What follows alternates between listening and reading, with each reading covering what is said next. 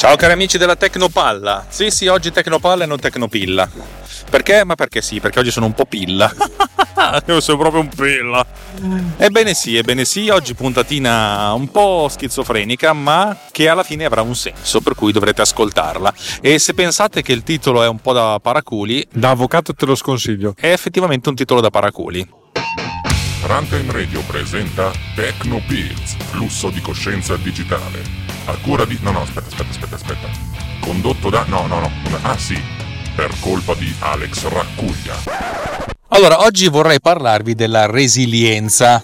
La resilienza, avete presente che un termine che fino a tre anni fa nessuno conosceva, nessuno utilizzava, adesso usano tutti la resilienza che poi di solito le usano anche forse nel modo sbagliato. Qual è la definizione di, di, di resilienza? Allora, tutti pensano che sia una sorta di sinonimo, no, in realtà forse, forse, la maggior parte, qualcuno pensa che sia un sinonimo di resistenza, cioè metti caso che sei eh, in una situazione difficile, qualcuno ti tira dei calci più o meno, più o meno allegorici, più o meno metaforici, e voi state in piedi e resistete. No, quella è la resistenza. La resilienza è qualcuno ti tira un calcio, cascate e voi vi rialzate. Cioè il rialzarsi, la, re, la rialzanza, la rialzanza. Sì, vabbè, avete capito l'idea. Se state ridendo, fate benissimo. Oggi parliamo di resilienza, e... però vorrei farlo nel modo più stronzo possibile, oppure nel modo più tecnopillico possibile, cioè nel modo di Alex. Ma mm, cosa è successo? Voi ben sapete che il primo giugno, cioè tre giorni fa, quando ascolterete questa puntata, è uscita la mia nuova app, la grande presentazione in grande stile, bla bla bla bla bla bla bla bla. E mi starete, mi starete, mi starete, vi starete chiedendo, mi starete chiedendo come è andata, la risposta è è andata esattamente come me aspettavo, malissimo, eh, per vari motivi, il motivo principale credo che sia, anzi due motivi principalmente, il primo motivo è che probabilmente non, non sono riuscito a, a, comunicarla bene. Diciamo che stato, il mio è stato un forte errore di marketing.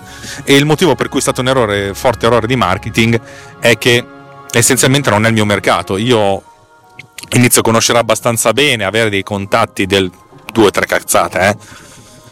nel mondo della produzione video e quest'app invece è un'app grafica di un altro tipo per comunicare ma per comunicare con le immagini e insomma non, non, non sono riuscito a portarla nei mercati giusti non è andata a zero ma quasi zero, per cui diciamo che eh, il mio obiettivo di venderne uh, copie entro la fine dell'anno sarà un po' dura che lo, lo, riesca a raggiungere. Secondo me raggiungerò il 10% di questo obiettivo.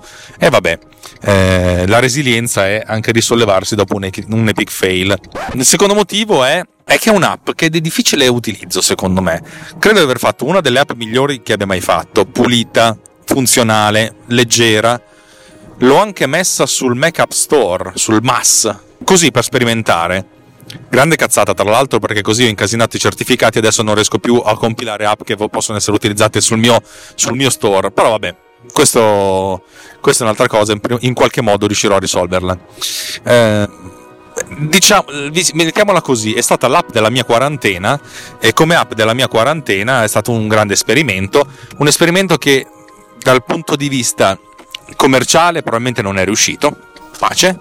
Dal punto di vista del, del, di un nuovo flusso di sviluppo più veloce, più, più leggero, ha, ha, funzionato abbastanza bene, per cui diciamo che sono abbastanza contento per quello. L'altra cosa che è un po' problematica di quest'app non è tanto problematica, perché ripeto, funziona e io la uso. La uso abbastanza continuamente, m- mi è comoda, nel senso mi è molto comoda da utilizzare per vari livelli, a vari livelli, la uso relativamente spesso, almeno una volta al giorno, però cacchio non è un'app di quelle c'è un problema ti do la soluzione, eh, c'è un problema che non è tanto un problema, ma ti do una gran soluzione e il problema è che non è un gran problema. E mentre Bitmark, che è la mia app più di successo, essenzialmente risponde a un'esigenza vera e reale, eh, sì, anche Bitmark uno dice, cioè, uno se lo può mettere a mano i marker, però facendolo in automatico è, è un altro pianeta eh, Diet, eh, lo stesso Davide Gatti utilizza Diet per, per, per, rimuovere i render file da centinaia di gigabyte dai suoi progetti prima di archiviarli. Um, Autodac, che stava avendo una seconda giovinezza, è stato il mese migliore è stato uh, maggio 2000 di, 2020 per Autodac. Però, insomma, alla fine quest'app qui come se non avesse un suo mercato. Cioè, oltre, oltre ad aver fatto difficoltà io a, a metterla sul mercato o anche presentarla sul mercato, anche la difficoltà è capire se ha un mercato. Per cui sono un po'. la vivo un po' così. La mia resilienza è, è che adesso devo fare un'altra app per uh, pareggiare i conti eh, eh.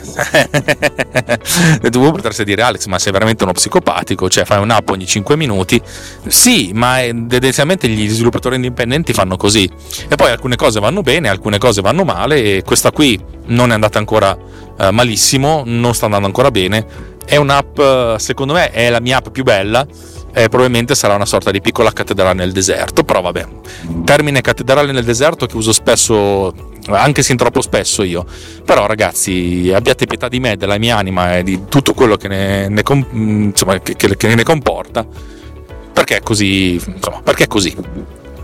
E allora, adesso, capitoletto, adesso invece capiamo qual è la mia resilienza, cioè co- qual è la prossima app che vuoi fare.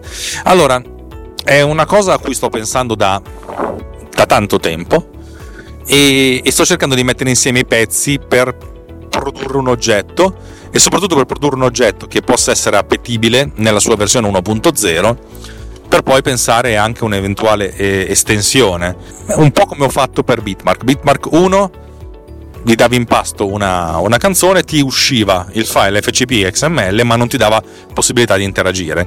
Bitmark 2 invece ti permette di visualizzare questo, il risultato, di visualizzare i marker e di modificarli. Ecco, io voglio pensare a una nuova, una nuova app che anche stavolta viva in tandem con Final Cut, ma eventualmente possa esportare la cosa anche in standalone. Allora, cerco di spiegarmi. E probabilmente vi ho già parlato di questa cosa in passato e probabilmente non so neanche se sarà la prima, sarà la prima cosa che riuscirò a fare nei prossimi giorni, però la mia idea è quella che potrebbe essere una cosa interessante e da sviluppare in termini in tempi anche abbastanza brevi. Allora, mm, non so se vi è mai capitato di guardare le, le interviste, i video veloci, quelli che sono su YouTube, dove c'è qualcuno che parla e praticamente non ci sono mai stacchi di, ta- di, pause perché le pause vengono tagliate perché effettivamente le pause allungano il video e non danno niente. Eh, spesso volentieri se guardate i video di, di, Marco Montemagno mm, può piacervi o non piacervi a me non piace però essenzialmente hanno un grande ritmo sono montati in modo tale eh, per cui le pause, che poi possono essere pause dovute a incertezze, rifacimenti, eccetera, eccetera, vengono tagliate a ogni stacco, viene aumentato, diminuito lo zoom di un 10-15% in modo da far sì che non si veda proprio uno stacco netto, cioè proprio un, un montaggio discontinuo, un taglio discontinuo, ma che sembri tutto dalla, fatto in, un, in, un'unica take, eventualmente con due telecamere, una, una zoomata e una non zoomata. Ecco, e mi sono chiesto se c'è un modo per automatizzare questa cosa. Anche perché mi è capitato recentemente di dover lavorare dei video che erano piuttosto lunghi e di doverli tagliare, andare a mano, andare a beccare le pause e tagliare le pause. Allora, siccome io ho passato tantissimi anni a lavorare sull'audio con PodCleaner prima e PodCleaner dopo, cioè l'idea di tagliare le pause è una di quelle cose che zac, insomma, lo, lo, ci ho già lavorato e ha anche un senso. Per cui la mia idea è quella di far sì di trovare un modo di trascinare un file su questa mia applicazione, identificare le pause, tagliare le pause ed eventualmente farlo zoom in, zoom out, in modo tale che questi, questi tagli vengano eh, ingranditi o rimpiccioliti, in modo da fare il montaggio discontinuo, ed esportare questo video o come video standalone o come file eh, FCP XML, in modo da essere digerito poi da Final Cut per, per proseguire con la post-produzione. E allora mi sono messo lì a lavorare su come si potrebbe fare questa cosa e credo di avere quasi tutti gli elementi del, del puzzle per fare una primissima versione. E la primissima versione essenzialmente ha questa idea, cioè si prende un file video, si stacca il file audio, si crea un file audio dal partire dal file video, cosa che ho già fatto anche solo per Smart eh, Video Splitter, e poi si, tolgono, si tagliano le pause, si identificano le pause. E a questo punto mi è venuto in mente, perché sono una persona malata e anche un po' stronza, eh, come faccio a capire cosa è pausa e cosa non è pausa. Sapete, se voi lavorate anche solo guardando il, il file, va bene. È anche abbastanza facile capire eh, cosa è pausa e cosa non è pausa, a occhio Però quando bisogna fare l'analisi dell'audio le cose sono un pochettino più complicate perché quello che noi vediamo a occhio è anche abbastanza diverso da quello che noi eh, poi sentiamo con l'orecchio. Anche perché se uno sta facendo un video con un audio registrato in sala di registrazione, o comunque con un buon microfono, comunque in un ambiente relativamente silenzioso, allora è anche abbastanza facile capire che cos'è il rumore, che cosa sono i cluster, ne ho già parlato mille volte, non voglio parlarne ancora, e cosa invece sono eh, i momenti di, di, pausa. Un più problematico invece quando si fa un, un, un video a partire da un, audio, da un audio rumoroso, come potrebbe essere l'audio che registro in questa automobile, io sono sempre in automobile a fare le puntate, e magari che non è stato passato a un filtro di pulizia decente. Eh, per cui la mia idea è come faccio a identificare questi cluster? Allora vi racconto quello che sto facendo, poi non sto dicendo che lo, lo finirò in questa, in questa, puntata, però vi, vi, racconto quello che sto facendo, ho fatto un po' di esperimenti, perché il clustering l'ho sviluppato, è stato uno dei primi algoritmi che ho sviluppato per, per PodCleaner, sono ormai passati 3-4 anni da allora, Anzi, i primi algoritmi li ho fatti ancora con, mia, con, la, con il vecchio sistema di sviluppo, probabilmente sono passati sei anni. E dicevo, come si identifica la soglia? Perché ci ho lavorato un sacco in passato, uh, partendo da diverse sorgenti a capire qual è la soglia uh, ideale. I vecchi algoritmi dato che facevano parte di un vecchio sistema di sviluppo, non erano, cioè non erano, molto ottimizzati, per cui risentivano delle performance. Mentre i nuovi algoritmi sono piuttosto ottimizzati e sono anche belli cazzuti, per cui per me è anche più fattibile trovare una soglia adesso, cioè più che altro trovare un nuovo algoritmo che faccia molti più tentativi impiegandoci lo stesso tempo. E, e allora mi sono detto, quale sarà la soglia di questo, la soglia in decibel eh, di, un certa, di un certo audio per capire qual è la differenza tra rumore di fondo e parlato. Non è una cosa semplice, eh? a meno probabilmente è semplice, però per me non lo, non, non lo è facilmente, non è facile, ho provato diverse volte. Allora, a un certo punto ho detto, eh, sfruttiamo l'algoritmo che utilizzo in Smart Video Splitter. Smart Video Splitter, io faccio questa cosa, parto da meno 40 decibel e poi salgo di un decibel alla volta, finché non i cluster che identifico sono tali per cui riesco a fare dei video in cui la somma dei vari cluster è inferiore a una certa durata, che possono essere 15 secondi delle storie di Instagram. Ve ne ho già parlato, non ho voglia di, di ripetermi ancora. Come posso sfruttare questa cosa adesso? Cioè, a meno non questa cosa, ma questa idea eh, per questo nuovo algoritmo. Allora, facciamo finta, adesso immaginatevi di ascoltare un audio eh, con un certo rumore di fondo anche questa trasmissione, se non avesse la musica, avrebbe un audio abbastanza eh, che si capirebbe che è un rumore di fondo. Immaginiamo che questo rumore di fondo sia tale per cui in qualsiasi istante del nostro, del nostro, del nostro parlato abbiamo un audio che va a meno 30 decibel, ok? Questo significa che se noi prendiamo qualsiasi istante di tempo, qualsiasi segmentino di questo audio, ecco, questo audio eh, avrebbe comunque questo rumore a meno 30 decibel. Il che significa che se noi cominciamo a impostare una soglia a meno 40 decibel e facciamo un'analisi dei cluster, tutto l'audio sarebbe superiore a questa soglia. Per cui avremo un unico grande cluster lungo come tutto l'audio. Ok? Abbiamo iniziato da meno 40, passiamo oltre, meno 39, stessa cosa. Arriviamo a meno 31, stessa cosa. Meno 30 ancora meno 29, a questo punto probabilmente alcuni punti li potremmo anche identificare come tra virgolette silenziosi, cioè che stanno sotto questa soglia. Probabilmente tra meno 30 e meno 29 non cambia molto, eh? per cui magari invece di avere un unico cluster ne avremo due perché c'è un piccolo, piccolo momento di pausa. Però man mano che saliamo vedremo che a un certo punto le, le cose che identifichiamo come, come, come parlato perché stanno sopra la soglia, questa soglia che non è identificata adesso numericamente ma solo empiricamente, cioè sentia, vediamo che il rumore di fondo è così, a un certo punto avremo che il numero di, di questi cluster un pochettino si stabilizza. Ok? Mettiamo caso che in un, file, in un audio da un minuto abbiamo sette frasi che, par- di, insomma, che, pronunciamo, a un certo punto avremo sette cluster e questo numero 7 rimarrà costante più o meno per qualche step tra meno 29, tra 29 no, magari tra meno 25, meno 24, meno 23, meno 20. Poi a un certo punto, alzando questa soglia sempre di più, cominceremo a far sì che alcuni segmenti di queste frasi, perché come vi ho detto mille volte, il parlato è tale per cui quando si inizia una frase il volume è forte e poi quando si verso, va verso la fine della frase il volume si abbassa, ecco, magari alcuni segmenti di queste frasi si vengono tagliati vengono presi come silenziosi, per cui magari una frase che inizialmente era identificata come un cluster avrà due cluster, perché c'è il cluster, poi il pizzico, il piccolo momento che viene identificato come silenzio, poi ancora cluster.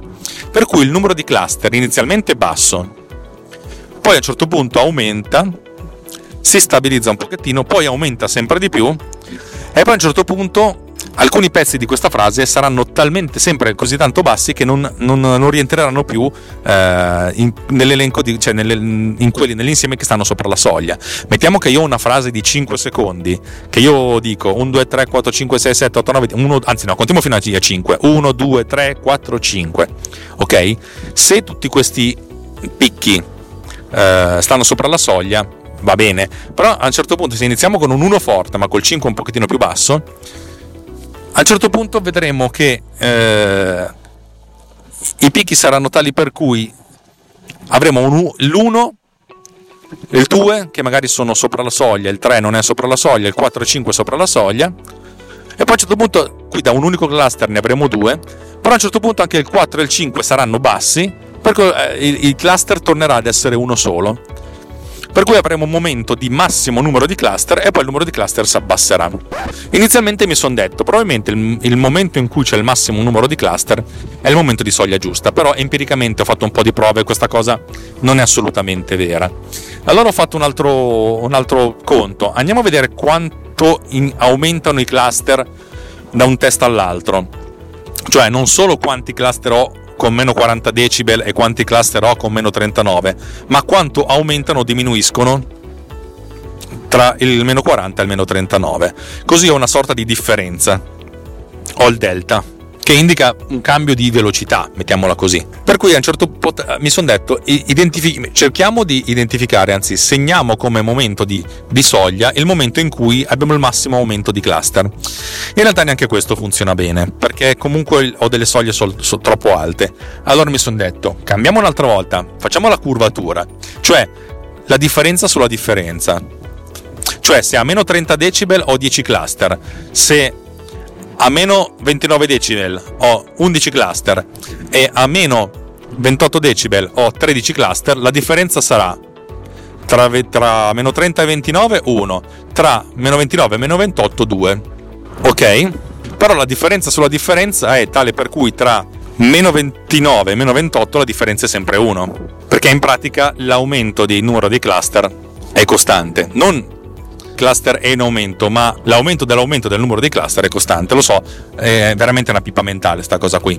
Questa cosa mi ha abbassato ancora la soglia, però è ancora troppo alta, anche perché poi quando si fa il conto dei cluster bisogna tener conto di tante cose, dal fatto che abbiamo una sì una soglia di partenza, ma dobbiamo anche identificare il fatto che abbiamo l'isteresi. Cioè, posto che il volume in, uh, all'inizio della frase e il il volume alla fine sono leggermente differenti, uno si deve dare una sorta di impostazione di soglia, che potrebbe essere di 6 decibel o di 10 decibel o anche di 15, a seconda di quanto uno eh, la bene. Eh, io che mi so, faccio un culo quadrissimo per, per, per, cercare di parlare nel modo più chiaro possibile, magari ho una tenuta migliore. Uno che invece parla così ad cazzum, oppure magari un po' si allontana dal microfono, oppure non è abituato, potrebbe avere un'isteresi di 15 decibel, che è tanta roba, eh. 15 decibel sono veramente un bel numerone. E allora cioè, l'idea è quella di trovare un, modo di far sì che questa, uh, che questa soglia abbia un senso. Empiricamente non l'ho ancora trovato. Potrei utilizzare il vecchio algoritmo, che adesso non mi ricordo neanche come cavolo è fatto, però vabbè, ci può stare. Però mi sono detto, qui ha senso inventarsene uno, nuovo, uno nuovo in modo tale da, insomma, da fare qualcosa di nuovo e di evolvere tutto quanto. Una volta identificato questo algoritmo che trova la soglia, facendo l'esperimento con tanti file audio fatti da tante persone diverse in tante condizioni diverse, eh, il passo successivo è creare un'applicazione. Eh, un'applicazione che identifica i cluster è una cazzata. Un'applicazione che prende soltanto i cluster e ovviamente tiene conto anche di un po' di maniglia. Cioè non è che uno può entrare direttamente dal taglio nel, nel, nel primo fotogramma dopo il taglio a parlare, forse due o tre fotogrammi ci devono stare, cioè un, un intervallo di un decimo o due decimi di secondo e anche alla fine della, della, della, della, frase ha senso andare avanti. Per cui bisogna anche tener conto del fatto che non solo bisogna allargare un pochettino questi cluster, cosa che comunque viene già fatta dall'algoritmo che li identifica, ma anche evitare di tagliare pochissimo. Mettiamo caso che tra un cluster e quello successivo il taglio sarebbe di un decimo di secondo, è eh, un decimo di secondo non ha tanto senso da, da, da essere tagliato. Uno dovrebbe tagliare almeno mezzo secondo, ma proprio almeno, almeno, almeno, almeno. Oggi è tutta una giornata che la gente esce dai, dagli stop senza fermarsi, in modo tale che il taglio abbia anche un senso per certi versi. Tutto questo poi per esportare o una sequenza filmata, una cosa relativamente facile da, da fare, o ancora meglio esportare la sequenza in Final Cut in modo tale che da Final Cut si possa proseguire con il montaggio andando avanti e, e aggiungendo tutte le feature che ci possono servire per quando, quando si fa un, un, video, dalla correzione del colore a sistemare altre cose, metterci la sigla iniziale e finale, il sottopancia, sapete, cioè, l'intervista è un mattoncino del montaggio di una clip vera e propria. L'idea è quella di far sì che sì, puoi esportarla così com'è o ancora meglio, puoi passare la palla a Final Cut e far fare tutto finire in Final Cut però col Kickstarter che hai tolto tutte le cose inutili dall'intervista. Ecco questo è quello che sto pensando non so neanche come chiamarlo. Eh, mi piaceva l'idea di chiamarlo FCPX AutoCut o interview AutoCAD, ci devo pensare, anche perché poi questa cosa qui avrebbe senso con delle interviste fatte con una camera sola, ma se ci sono due camere, se c'è da sincronizzare audio e video, se, se, se, se, allora l'idea è quella, mi ha detto che sarebbe bello fare un'applicazione che poi una volta che, ti, che ti, ti, suggerisce i tagli ti permette di vederli con una timeline e di andare a selezionare le cose che vuoi tenere e le cose che vuoi tagliare, il che significa crearsi un, un motore di visualizzazione di timeline, non solo audio, cosa che ho fatto per Bitmark, ma audio e video, cioè mostrare le, le, miniature dell'immagine, che quando fa la riproduzione fa la riproduzione del video e non soltanto dell'audio, insomma, che consenta di avere tanti segmenti separati, non è una cavolata. E, e, allora, boh, la mia idea è probabilmente quella di cominciare con una versione 1.0 molto semplice, poi eventualmente andare a complicarla. Una 1.0 molto semplice che potrebbe essere eh, un'applicazione da 3,99 euro per dire, una di quelle utility che fa comodo avere, per poi passare a un'applicazione molto più costosa, come ho fatto il passaggio tra Bitmark eh, X e Bitmark 2, eh, in modo tale da avere invece un'applicazione che vi, ti consente già di visualizzare l'intervista e uno potrebbe dire sì però ma mm, se tu hai già Final Cut che te ne frega di avere un'applicazione che ti gestisce l'intervista in questo modo? Beh Final Cut è un'applicazione di montaggio video che consente di fare eh, montaggio generalista. Se tu invece devi andare mirato a questa roba qua dell'intervista puoi anche impostarti dei, dei mini marker che, o dei mini, mini scorciatoie che ti consentono di dire taglia qui, non taglia lì, oppure fare una lista dei tagli e visualizzarli tutti in modo tale da, se c'è qualcosa di importante da tenere, lo tieni. Cioè, avere un'interfaccia pensata apposta per questo task consente di essere molto più efficienti per il task e anche molto più efficaci. E in questo modo, eh, se non c'è l'esportazione diretta e uno può scegliere cosa tenere e cosa non tenere, può anche impostare quanto zoomare, eh, cosa zoomare, magari utilizzare gli algoritmi di intelligenza artificiale che, che ho usato eh, precedentemente per, per fare il reframe oppure eventualmente anche per fare dei, dei movimenti di camera, eh, di zoom in, eccetera, eccetera. Cioè l'idea comunque a questo punto eh, esplode per quanto concerne le potenzialità, però sembra quasi effettivamente sì un gran prodotto, però un gran 2.0, mentre forse ha senso nella, nella dimensione che ho eh, pensare prima a un prodotto molto semplice che faccia questa cosa e poi di incrementare il, le potenzialità per una versione successiva. Vabbè, voi cosa ne pensate? Così, a passan. Eh, ho parlato troppo per questa puntata, sono troppi minuti che blattero, bla bla bla bla bla bla bla. E che dire? Direi che per oggi basta. Piccolo cappello finale, ovviamente, io vi ricordo che Tecnopills è una trasmissione di Alex Arcuglia, che sono io, del network Rantem Radio. Rantem Radio è la radio geek, la radio che... Ehm, vi è stata di grande compagnia secondo me durante la quarantena e adesso sta ritornando invece con, grandi, eh, con altri grandi contenuti eh, per tenervi compagnia in questa fase 2, 2,5 eccetera eccetera eccetera eccetera. Eh, se vi piace quello che facciamo, interagite con noi in qualche modo, ci sono mille modi per interagire con noi, il modo più, più semplice è scriverci un'email, vabbè fa ridere, andare sul nostro sito internet o andare sul gruppo Telegram di Tecnopills poi è anche il gruppo Telegram di tutte le trasmissioni nerd di, di Runtime Radio. Tecnopills su Telegram è su telegram.me slash tecnopillsriot, ma trovate il link nelle note dell'episodio. Se pensate che facciamo delle cose fighissime e volete offrirci un caffè, noi il caffè lo, lo, lo accettiamo volentieri. Se non riuscite ad offrirci un caffè, andate su runtimeradio.it eh, slash anch'io e vedete come potete contribuire, se avete voglia di contribuire, se no va tutto bene. Spero e veramente spero tantissimo che avete sentito della pubblicità in testa e in coda in mezzo non l'ho fatta, eh, il che significa che c'è qualche advertiser che ci ha dato un, un centesimino probabilmente.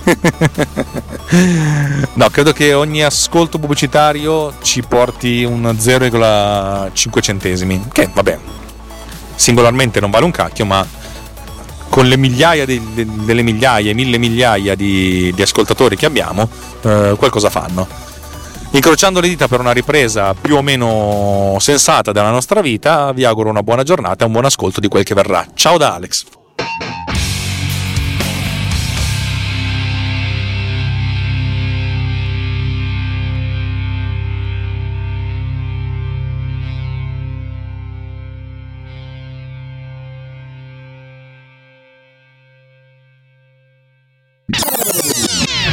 This has been done with Power Recorder.